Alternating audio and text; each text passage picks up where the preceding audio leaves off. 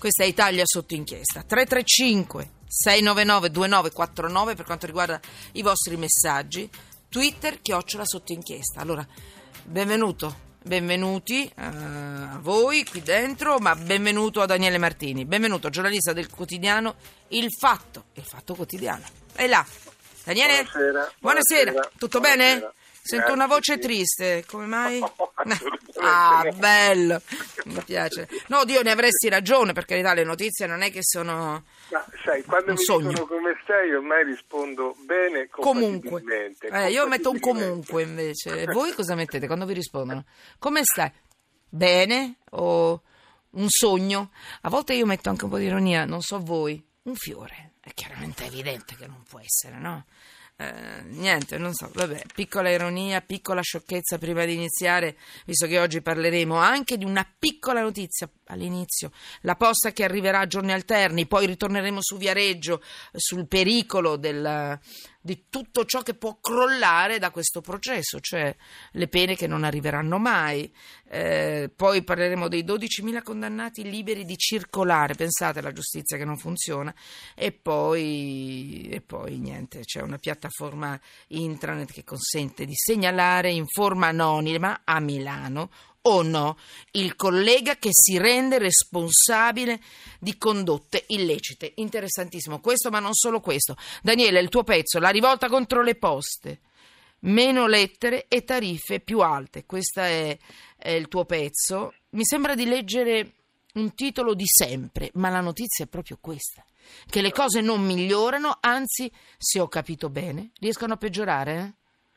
Eh, per dire la verità è, è una notizia, nel senso... Eh, certo che è una notizia. nel senso che È una brutta notizia. Deriva dal fatto che è vero che l'operazione della consegna della posta a giorni alterni è stata avviata dalle poste già da un po' di tempo, ma il fatto, la, la notizia diciamo così è che va avanti, siamo a 2.500-2.600 comuni interessati e vogliono arrivare a 5.000 nonostante che l'introduzione finora abbia dato dei risultati pessimi, vanno avanti nonostante i risultati pessimi raccolti. E nel caso specifico, e questo è, diciamo, stava alla base di questo pezzo, non solo continua in un esperimento che è disastroso dal punto di vista dei clienti, dei cittadini e dell'organizzazione delle poste stesse che sta comportando il licenziamento di portalettere, eccetera, eccetera.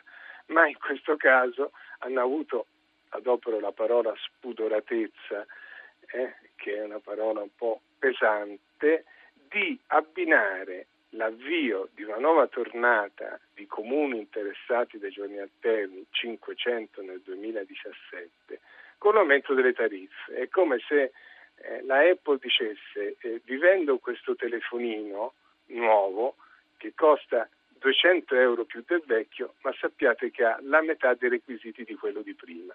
Cioè, è una roba fuori dal mondo. Cioè, Guardate, solo- questo è un flash di denuncia proprio iniziale, quella che noi chiamiamo copertina. Però è inaccettabile che ci sia un servizio, un unico servizio, la posta è un servizio, possiamo dire quasi primario, no? Ma come le ferrovie, un'unica rotaia, un'uni- noi non possiamo scegliere tra i vari servizi proposti, no. Perché ce n'è uno solo e quelli fanno quello che vogliono, il cosiddetto monopolio. Eh, sbaglio, Daniele. E, e Eh, alzano, abbassano, peggiorano il servizio. Cioè, noi non possiamo fare altro che accettare. Nella Giusto? sostanza è così, nella sostanza è così perché sia nel caso delle ferrovie sia nel caso delle poste c'è Tanto per fare degli tim- esempi, eh, ecco. tim- sì, no, no, ma è- sono esempi mh, ben riposti. C'è una timida liberalizzazione, ma il risultato per ora è che sia le poste sia le ferrovie rimangono, come si dice in gergo con una parola non proprio bellissima, incumbent, cioè in Eh, sì. sostanza soverchiano tutto il resto No, e no. i clienti devono fare i conti con questa eh, eh, con questo atteggiamento leonino sia No, delle poste sia delle ferrovie e purtroppo l'att- l'atteggiamento sia degli uni che degli altri è un atteggiamento di chi dei clienti, dei cittadini che poi a ben vedere rispetto a tutte le altre aziende diciamo così normali sono in questo caso i proprietari delle aziende medesime attraverso lo Stato e i cittadini vengono regolarmente massacrati. Io ho scritto Certo. Allora- un libro su questo che si chiama Scippo di Stato. Bello, sì. In realtà è uno scippo. scippo. Ecco, cioè, ecco, cittadini, sì. ai cittadini sono stati scippati dei servizi essenziali Primari. loro, Sì. che sono loro e la cosa è passata piano piano, goccia dopo goccia, in un paese che ovviamente ha anche tantissimi altri problemi, ma sostanzialmente Allora. distratto. È arrivato eh, il risultato. No, non è distratto, quasi rassegnato. Che cosa si può Rassegnato. fare? Noi possiamo anche denunciare, però la denuncia anche sterile a un certo punto, ti viene, ti ti- ti- aumenta la rabbia nella rabbia, però noi dobbiamo essere consape- consapevoli di quello che ci stanno facendo. Quindi, Daniele Martini, grazie della tua inchiesta di oggi, la ritrovate sul fatto di oggi, eh, sul fatto quotidiano.